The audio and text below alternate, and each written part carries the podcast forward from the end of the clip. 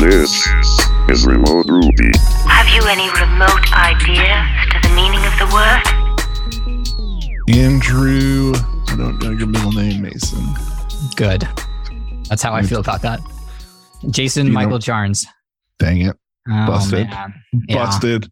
I heard your wife call you that one day. Yikes. Well, ready to chat while Chris and Brooke are either in the Chicago airport or one Mhm. of the Chicago airports or on their way to Italy. Well, at least we're here, We're here, not Italy. not soaking it up in the, I was going to say not one. Italian sun, but I, Ah, but they're in a plane. So soaking it up in the, plane. Well, we've The- got something else to soak up today, right? We- I'm moving us on from this, wherever you're going with that. Why? Do you not trust me? No, I didn't think you were going to land it. Yikes. So that you I'm did sorry. trust me. All right. Well, enough about us today. I am thrilled because we have a topic today that actually probably affects a lot of Ruby developers. And I'm sure a lot of people understand a lot about it. I would like to learn more about it though. And so today we're going to talk with Takashi Kokubun about JIT, just in time compilers in Ruby. So, Takashi, thank you for coming on Remote Ruby and hanging out with us today. Hey, yeah, I'm nice to uh, being here. So, I want to maybe back up. There's in the last five, six years, JIT's become a popular term in Ruby, or at least a familiar term. You, if I'm not mistaken, did work on the original MJIT, correct? Yep. So before we maybe talk about how we got there, would you mind describing what a JIT compiler is and why we would want to use one in Ruby? So first of all, Ruby Internet has a compiler that compiles a Ruby. So first of all, it parses Ruby into a syntax tree, and then the syntax tree is then compiled to bytecode that's specific to Ruby virtual machine. So virtual machine has, for example, inter- instructions like put object and then plus and then leave that's return. So like if you have a one plus two method, then the bytecode looks like put object one, put object two, and then those objects are pushed to the virtual machine stack. And then plus the instruction will then pop those two objects from the stack and then calculates the result and then push that back again. And then return leave instruction will return that object from the method to the caller. So that's how interpreter works. But then the problem with that is you have to kind of abstract away the like Ruby virtual machine specific implementation from the compiler. So the bytecode is like just some random bytes on the memory and compiler cannot optimize that well. However, let's say you know that the plus instruction is going to have one plus two, then the compiler could know the result is going to be three if it's already known. So the thing we could do in the interpreter, one idea is that we could add an instruction that says put this and then plus, which is like combining multiple things.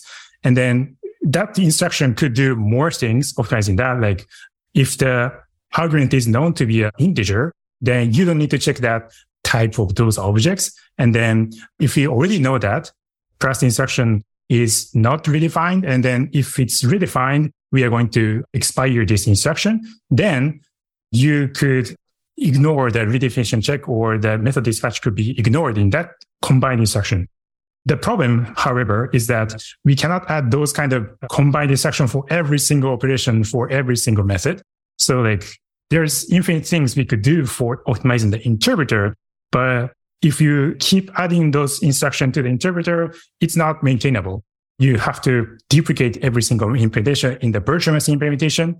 So the thing, ideally, we want to keep adding those instructions for every single method. So like we could dynamically generate those instructions at runtime. That's what JIT compiler do, in my opinion. JIT compiler could look at the method and then see that there's a put object, object plus, then we are going to generate a specific code that's tailored towards this specific method. Then we can do a lot of things that virtual machine cannot do because virtual machine is designed like it could be kind of maintainable.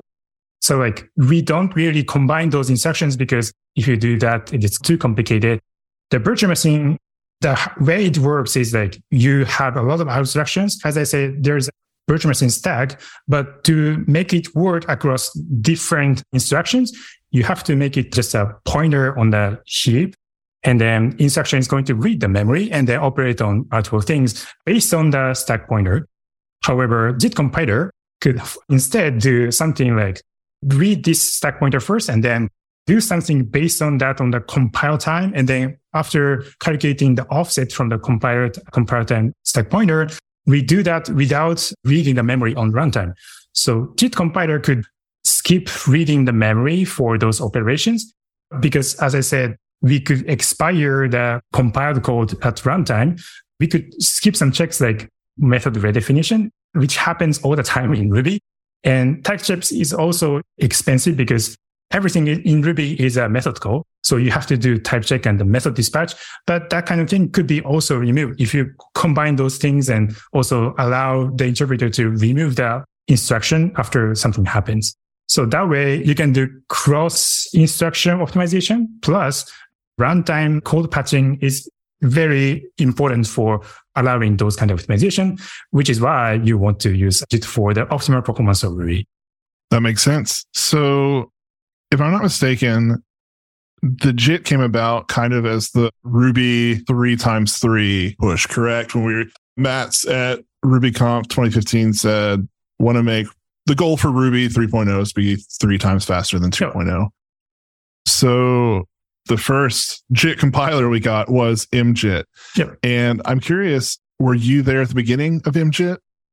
So I became a Ruby committer like in 2014 or so. And then at that time I was already a Ruby committer. And then the time when the MJIT was merged, as I think, is I think 2016. So Ruby 2.6 was the version that was merged. And I was I'm Ruby committer as a maintainer of ERB. So still, it's kind of like a compiler. I'm into that kind of stuff. And also I became an ERB maintainer as a person to optimize the ERB. I'm not really into like extending the syntax. I'm also a maintainer of Haml and Slim, but I'm mainly optimizing those things. So through that experience, I did a lot of Ruby level optimizations. Like we changed the way to concatenate the strings in the template engine. So that's going to be optimal in the Ruby virtual machine. However, as I keep doing that, it's so I had framework. I maintain a template engine framework called Temple, which is used by Haml and Slim. And it does something like a compiler. So it optimizes intermediate representation specific to template engines and then compile that into a more optimal Ruby code. However, I thought that if there's a compiler that do that kind of stuff on our behalf instead of like letting developers do that kind of stuff, then we don't need to spend time doing that at all. So I wanted to solve that bigger problem. And then I started working on JIT compiler that is not MJIT first. So that was called LLRB. That was a JIT compiler that uses LLVM. LLVM is a technology behind like languages like that. So C language is also Clang compiler uses it, Swift uses it, Rust uses it. So that kind of thing. So I started using LLVM for building Ruby compiler, and then I presented at RubyKaigi. But at the same time, in the same year, another guy came up and said, we thought about a way to introduce a JIT compiler to Ruby, and that was the idea of MJIT. So that person was called Vladimir Makarov, and he proposed to replace both the interpreter and the introduced compiler.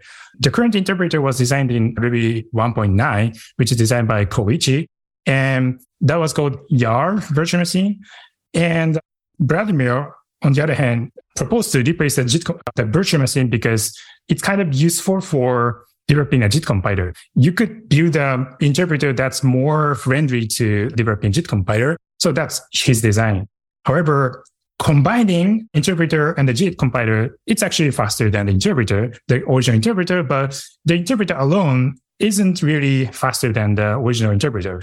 So I was kind of against that because many people are still using the interpreter and like there's a lot of hurdle to make it stabler and also migrate people to use JIT compiler. So for at least a short midterm, I wanted to keep the interpreter's performance.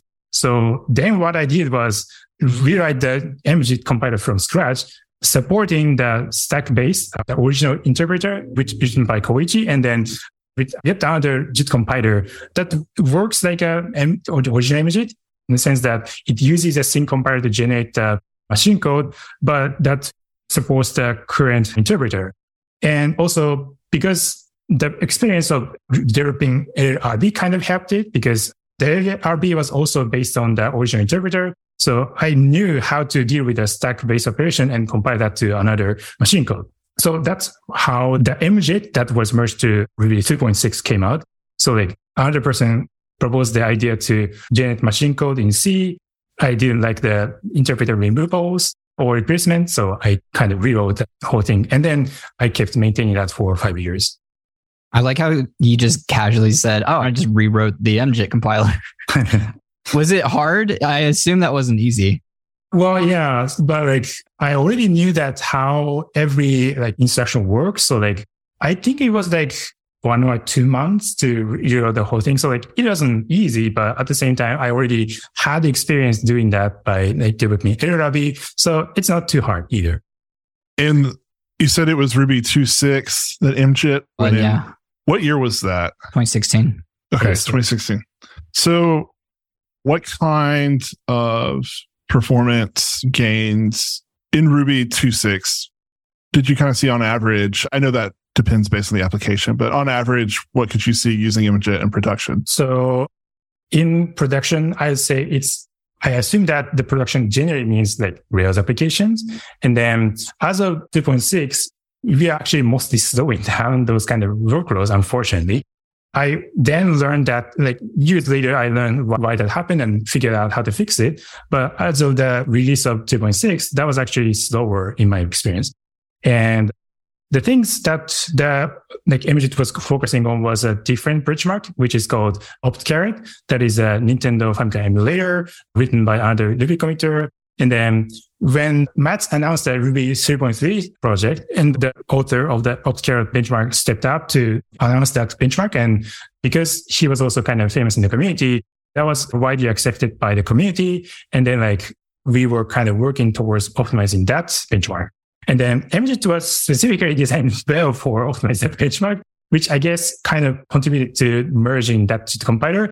But at the same time, MJIT was not really good for optimizing Rails applications. So until YJIT came out, MJIT was like kind of struggling to optimize various applications. And then we figured out how to fix it, but that was after MJIT, YJIT was merged. So I think people almost never use MJIT in production, in my opinion. Interesting. Can you say what it was about Rails? Because I remember finding that interesting when I learned about it. Yeah, that was also interesting for me because I've been like doing that for years. So the reason why it was slower on Rails was that it uses a sync compiler and using a sync compiler means that you're going to generate a one object for one compilation unit, which is usually a one method.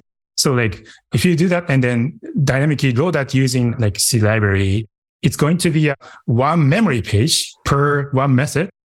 On the other hand, mm-hmm. if you build JIT compiler naturally, one memory page has a lot of methods. So like more compact and single cache could have a multiple methods. But on the other hand, MJIT can only fit a single method in a single cache. So like it's very memory cache inefficient. So Rails bench uses a lot of methods. So if you call so many methods across various frameworks like Active Record and Active Support and so on, it's going to cost a lot of cache inefficiency. So like Rails is very like method call intensive. You need to call various method calls. Type. On the other hand, OptCarrot was very much intensive in a very specific, a very few set of methods. There's a method to render pixel to render the screen and also another method to move the clock. And most of the time you call the render pixel, move the clock, move the pixel, move the clock. And that, if you are good at optimizing those two methods, you're going to be good at optimizing OptCarrot as a benchmark. So that was kind of easy because that's going to be still two memory pages for MJIT. So it's not hard, but for Rails bench, it's going to be as many memory pages as the number of methods. So it was hard for MJIT to optimize those kind of workloads. So, with MJIT being benchmarked against OptCarrot, what kind of improvements did you see in running OptCarrot with MJIT? So OptCarrot was also instance variable intensive benchmark. So in the render pixel method, you read a lot of instance variable to calculate the next pixel, and then you then store that. It's also integer calculation intensive. Obviously, you have to calculate a lot of pixels. So like, if you are good at calculating the integers and reading and writing the instance variables, it's going to be fast. And the way MJIT optimized it is that MJIT is known for generating machine code by kind of copying the original virtual machine implementation into the generated code. But it's actually not that true in the sense that for things that we want to optimize, we can rewrite the whole implementation and generate a specific C code that's faster than the virtual machine. It's kind of important because if you don't do that, then you are kind of copying the interpreter implementation to JIT code, which almost in many cases, it doesn't really make things faster. So we focus on things that matter, such as instance variables in this case. So for instance variables, we do things like instead of reading the memory to calculate the index for accessing the instance variable, we kind of cache the index of the instance variable and in the JIT code. So like instead of reading the memory, you can directly write this in this instance variable using index one. So we are going to just read the index one instead of reading the memory to check it. So that way you remove a lot of memory indirect operations from the instance variable access. That way MJIT was still faster than the interpreter in the OptCarrot benchmark.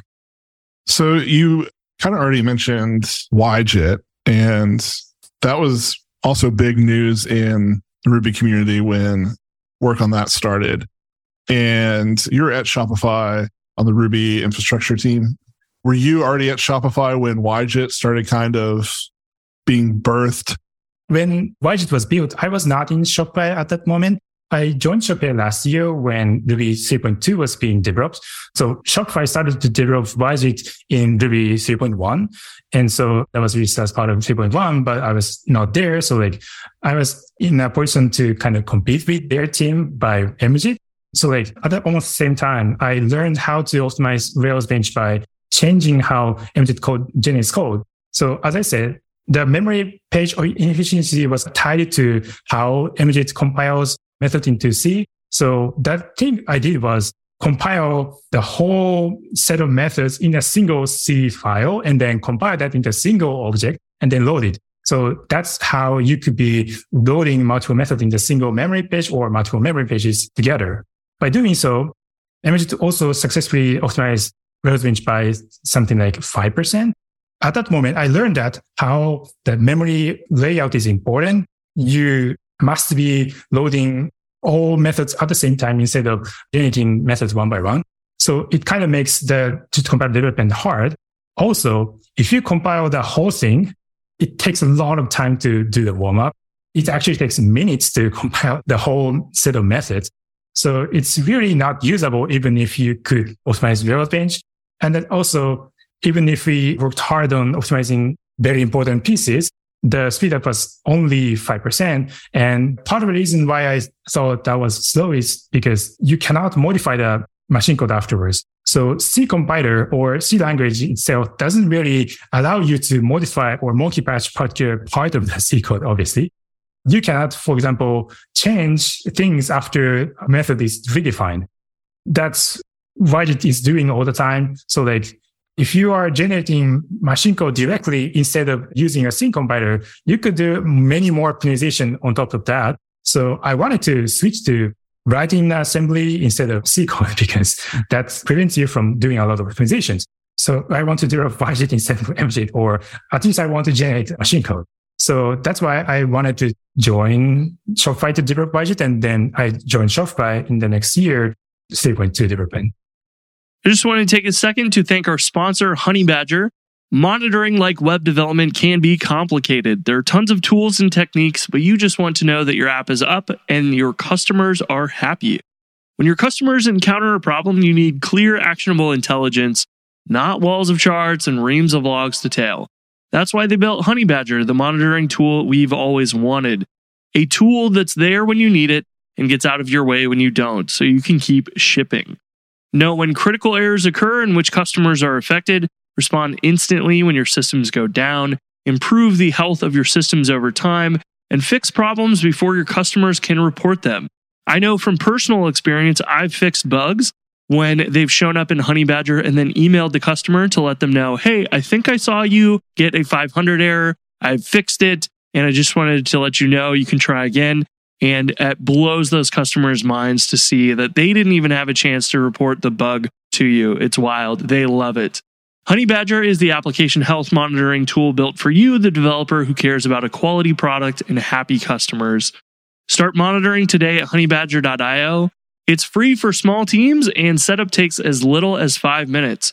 Once again, that's honeybadger.io. Okay. So, with Shopify, you're working on YJIT. What are some of the differences that YJIT has taken from MJIT, and what are some of the benefits that come from those different approaches? So, as I mentioned, YJIT is directly generating machine code using their own assembler. They wrote their assembler in C and then they're ported to Rust afterwards.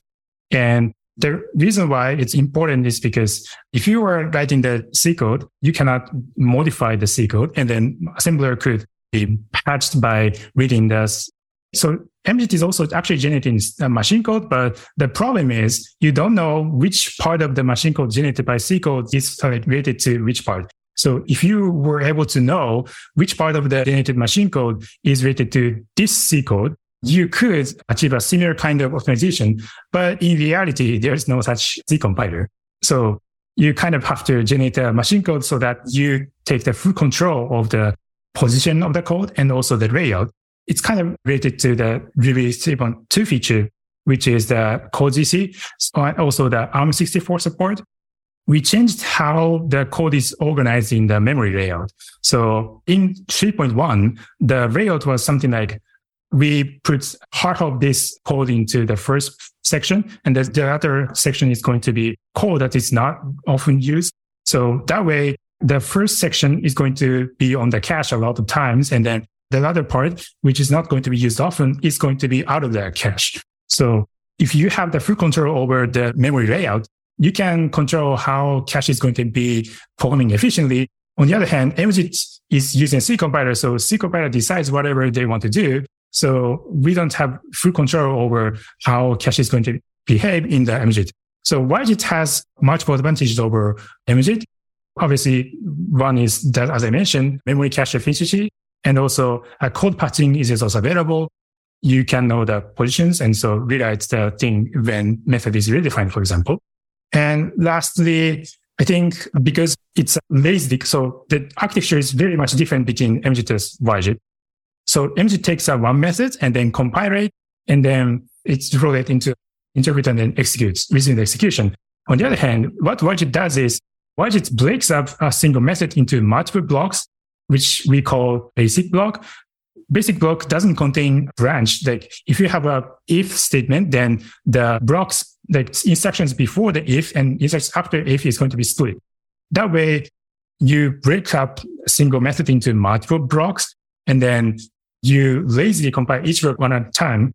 So when YJIT starts execution, YJIT generates a stub that is a callback to the compiler. So you put a callback to the compiler in the position of the method. And then when interpreter executes, it callbacks the compiler to generate that single block. And then when it reaches branch instruction, it again puts the compiler callback again and again. And then it, it resumes the execution. So that way, YJIT lazily compiles stuff, only things that are actually executed by that application let's say there's a if something which doesn't hold for that Rails application, it's not going to be compiled. So that way you're also going to have much compact layout, which is more cache efficient to the actual production applications.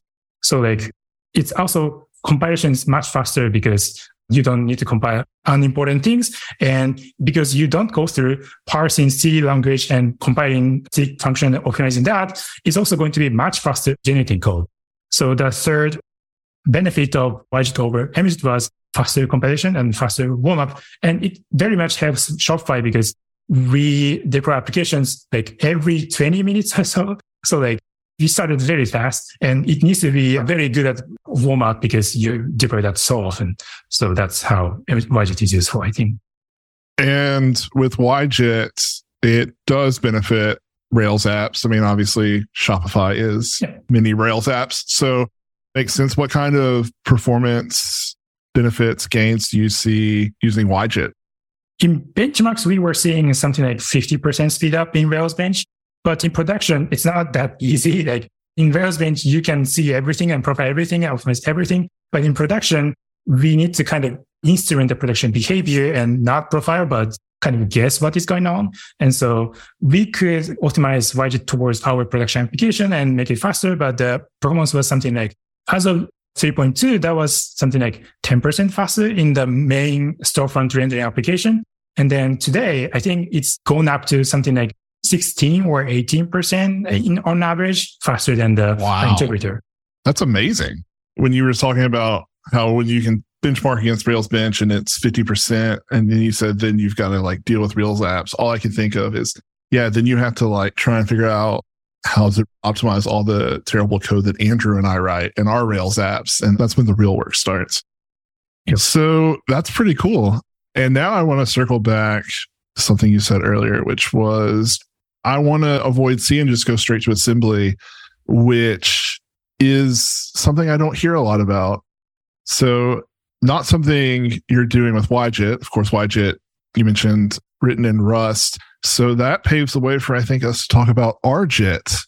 And I would like to hear more about your work on that. the moment when I started working on RJIT was the last December.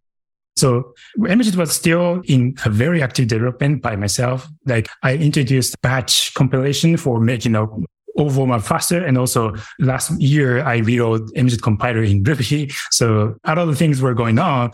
But when I worked on that very hard, I realized well, it's still not going to be good at like production workloads because you cannot rewrite C compile and C, C code afterwards. So like to do things like YJIT, you have to be actually generating that machine code directly. So I wanted to change the architecture so that it's not going to suffer from that blocker. So I kind of secretly started working on RJIT in, last December. And then I kept going on for like three months and then kind of popped up on the Ruby developers meeting and said, well, I want to replace MJIT with this thing because this makes things simpler and makes it faster. So that's how I developed and merged RJIT into Ruby. There's actually other motivations to do that. So one is because of how what MJIT works, you have to export every single C function that's used by MJIT. And export means other third party developers could also use that from the C extension gems. So it's not really good in the sense that you have to expose implementation details and you have the risks of needing to maintain the backward compatibility in those interfaces. So we didn't want to export those internal symbols.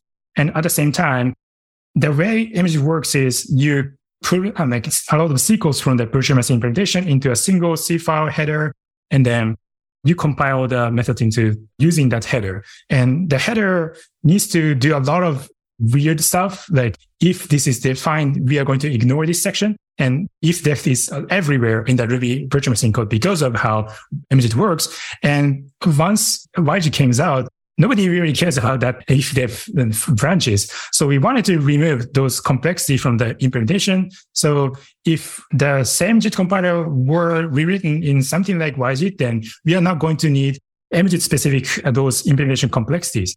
So by removing MJIT and putting something like YJIT, you need only something that's needed on for YJIT. So the new JIT compiler, RJIT, is reusing what's used by YJIT, something like internal uh, C functions that's not exported by symbols, but still that could be used if you are in the same interpreter. So it needs to use exported symbols because that's loading the C code dynamically. But if you're not dynamically linking, but simply statically linking that as like inter part of the interpreter, then you can use that without exported C functions.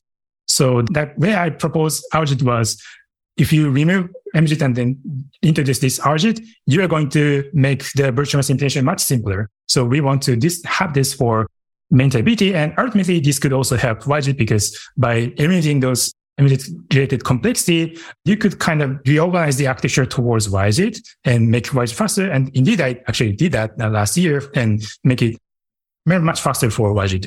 And the other motivation was because I rewrote in Ruby last year, it kind of opened up the secret backdoor for monkey patching JIT compiler. From 3.2, you could monkey patch the JIT compiler to replace that with your own JIT compiler.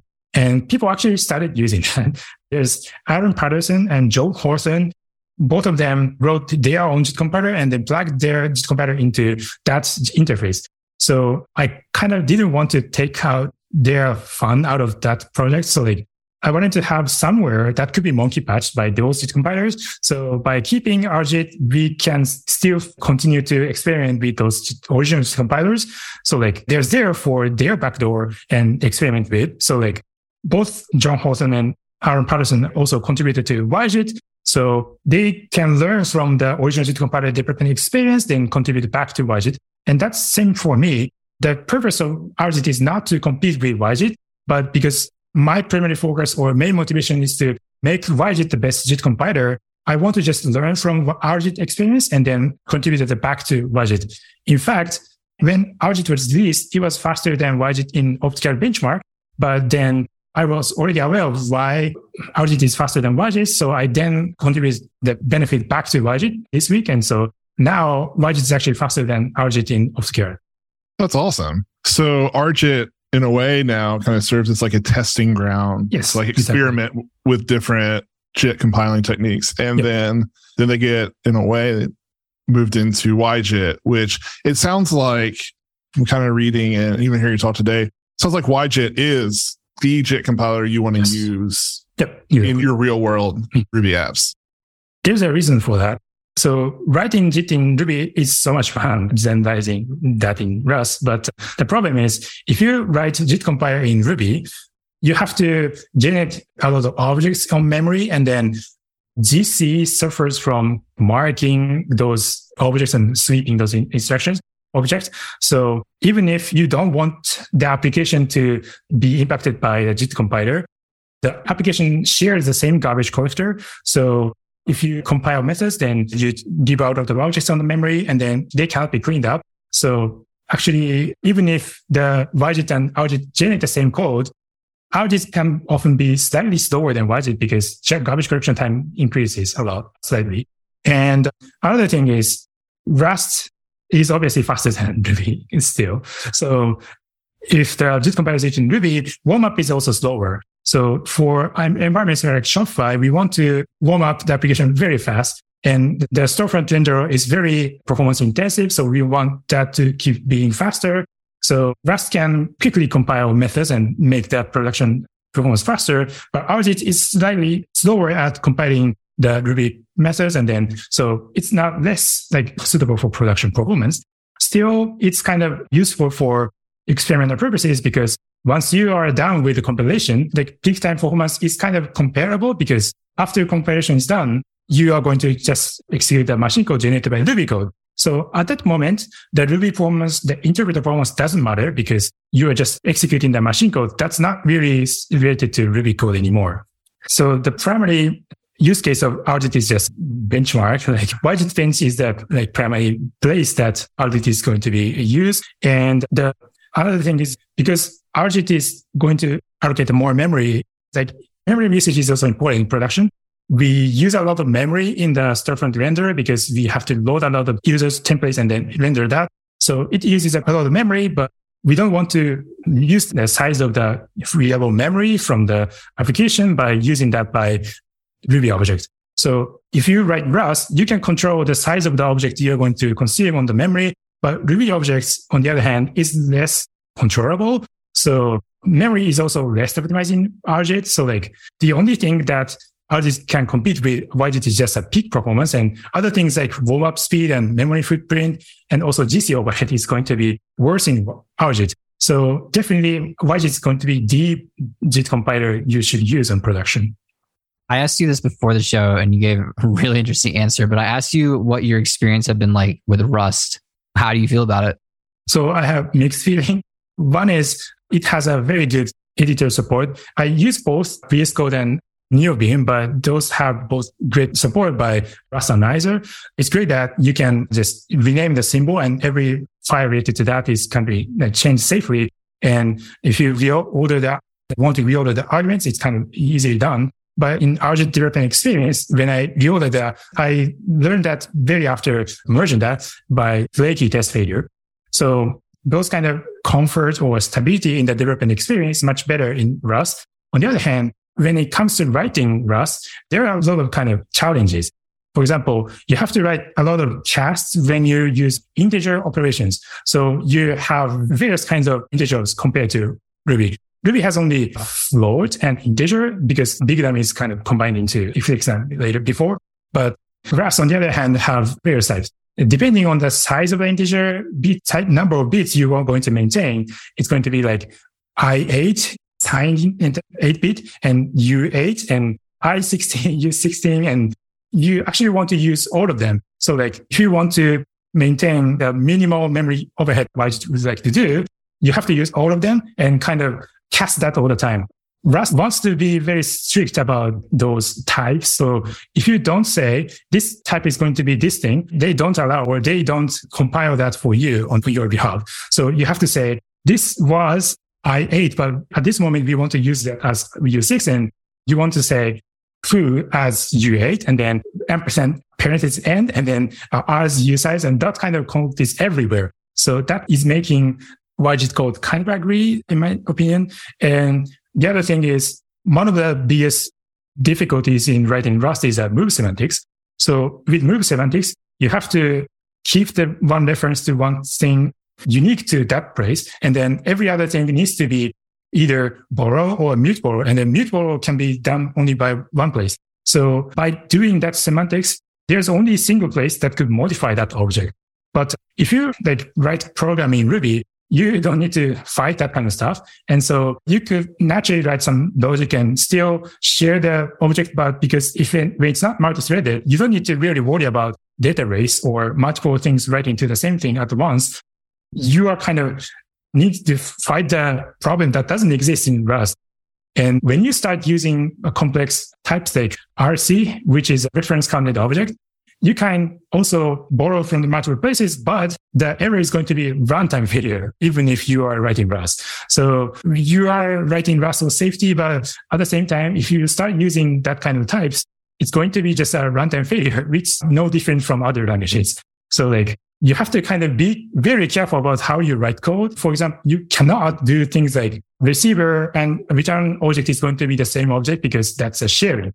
But Ruby could do that kind of thing all the time. So if you are too used to writing that kind of pattern in Ruby, then you will have some problems writing Rust because that's not possible. So lastly, another thing is we are integrating Rust code into C code because interpreter is written in C and YJIT is in Rust. But integration between C and Rust is kind of awkward because you have to always say it's unsafe, unsafe brace something, unsafe, unsafe. So unsafe is everywhere. And in the standard Rust convention, you have to say slash slash safety colon something whenever you use safety. So safety and, and unsafe is kind of everywhere if you integrate Rust code into C. And there's also awkwardness in the integration because you cannot share the same struct with C code because Rust cannot understand C code. So like if you want to touch or operate on C structs, you have to prepare a C function that's specifically accessing the C structs field. So like YJIT code is something like get some field parentheses and these function kind of functions are everywhere. On the other hand, on RJIT, because we could generate something that interacts with C better than Rust bindgen, you can do something like method chain, like something dot something dot something. So Ruby code is much cleaner than Rust code because of how we integrate Rust into C code. So you could have nice Rust experience if you are only writing Rust and rewrite every single C code into Rust, but Matz doesn't want to rewrite everything in Rust. So we are kind of stuck with this unsafe, unsafety, and also like weird C struct access situation. I feel a lot better about that code I showed you, Jason, where I was like, this is some janky code or looks a little weird, is what I think I said to you. I'm like, maybe it doesn't look that weird. Still Ruby. Still Ruby. Any kind of exciting things coming in the JIT world you want to share with us? Sure. In YJIT, I'm working on a kind of big project that is a digital allocation. So even in the Ruby 3.2 or 3.1, yeah, 3.2 actually, there was a register allocator. So register is part of the CPU that's faster than using memory. So if you are using a compiled language like C, compiler is going to assign registers to some operations you're doing automatically on your behalf. But Ruby, on the other hand, uses memory by default because it's built as a virtual machine and C compiler doesn't know how to deal with the virtual machine operations. So everything needs to be abstracted away as a memory on the heap. So why this is kind of incrementally developed. So we are using memory by default for most of the things, but we are slowly adapting registers for those operations. And that makes the language so much faster because every faster language uses registers for a lot of operations. That's why they are faster than languages that are mostly working on memory. So the reason why Ruby used to be slow is because they are using memory most of the time, but we want to shift towards using registers. So there was a register allocator for Ruby 3.2 that is to use the register for cross instruction operations, such as if you put have a, as the example said before was like put object plus return. So put object put something on the stack. So when something like plus operation returns something, we can write that to the register and then use that and to return that, write that back to memory. But for the intermediate temporary values, we were able to use registers for those kind of operations. That's how Ruby 3.2 YJIT worked. But in 3.3, we want to expand that towards something like Ruby local variables. So Ruby local variable is still on memory for Ruby 3.2 YJIT. But for 3.3, we want to use registers for Ruby local variables. You should be using local variables a lot in writing Ruby codes. So every Ruby local variable access could be faster if you have a register allocator to those things. It's not that simple because there's a method like binding local variable get. So like if you just keep everything in register, then it's going to break. So we have to be careful about how to escape those kind of things from the register. But by kind of dealing with that complexity, we are slowly shifting towards using registers in those areas. And I'm kind of focusing on that in my product these days. So like Ruby 3.3 is going to have Redis allocator for those things. And I already merged one thing that's Redis allocator to the virtual machine stack. So put object pushes something to stack. And in 3.3, it's going to be written to register. So it's not going to be slower by using memory. So that's how Ruby 3.3 YJIT is going to be significantly faster than 3.2. Does ERB get any benefit to the work in YJIT or the stuff that's happening in YJIT? Kind of. So like these days, I'm not touching ERB at all, but like uh, YJIT optimizes string compilation by introducing a very special optimization towards string compilation methods. So it does a lot of operations on the intermediate variables and then also do a lot of stack manipulation as well. So for those stack manipulation, the register allocator for the stack operands is going to replace the operands is from the memory to registers. So they are like ERB operations is going to be faster as well by those optimizations. If you had to pick a template language, if I was like, hey, I need you to write an app, framework agnostic, what template language are you using? I'm still using Haml. Like I maintain Ruby Bench website that is benchmarks multiple jitter optimizations, which is a rubybench.github.io. And it uses Haml because I love using Haml. Yeah, I love it too. You have a Haml package. I don't remember what it's called specifically, but it was like a faster Haml, right? Yeah. So that's called Hamlit. Hamlit is a template engine that I authored and maintain. And when that was released, that was seven times faster. And the most important thing of that was like, it was slightly faster than Slim as well. People were kind of moving from Haml to Slim because that's faster. But now you have to move from Slim to Haml because that was faster. And then last year, Haml 6 was released and Haml 6 was kind of copying. So I'm also a maintainer of the Haml. And then from the Haml 5 release, I joined the maintenance of Haml and then I kind of replaced a part of the Haml compiler and then it became like five times faster than the original Haml 4. And then in Haml 6, what we did was when the author came and said, well, we should just replace the implementation with Hamlit. So like we copy the Hamlit implementation into Haml 6 and then just rename the Hamlit to Haml. And then that's how Haml 6 works. So it's just Hamlit today. That's awesome. You've mentioned that you maintain all these libraries. you're working on YJIT at Shopify, and then you're coming home to write assembly code. How do you have time for all of this? I'm kind of juggling project towards a multiple time frames. So if you look at the Haml repository, I'm not that active these days, but when I find critical problems, I just come to and merge that. So like my focus is kind of shifted sometimes. And so like uh, right now I'm focusing on RJIT, but prior to that, I was like focusing on the Haml replacement project.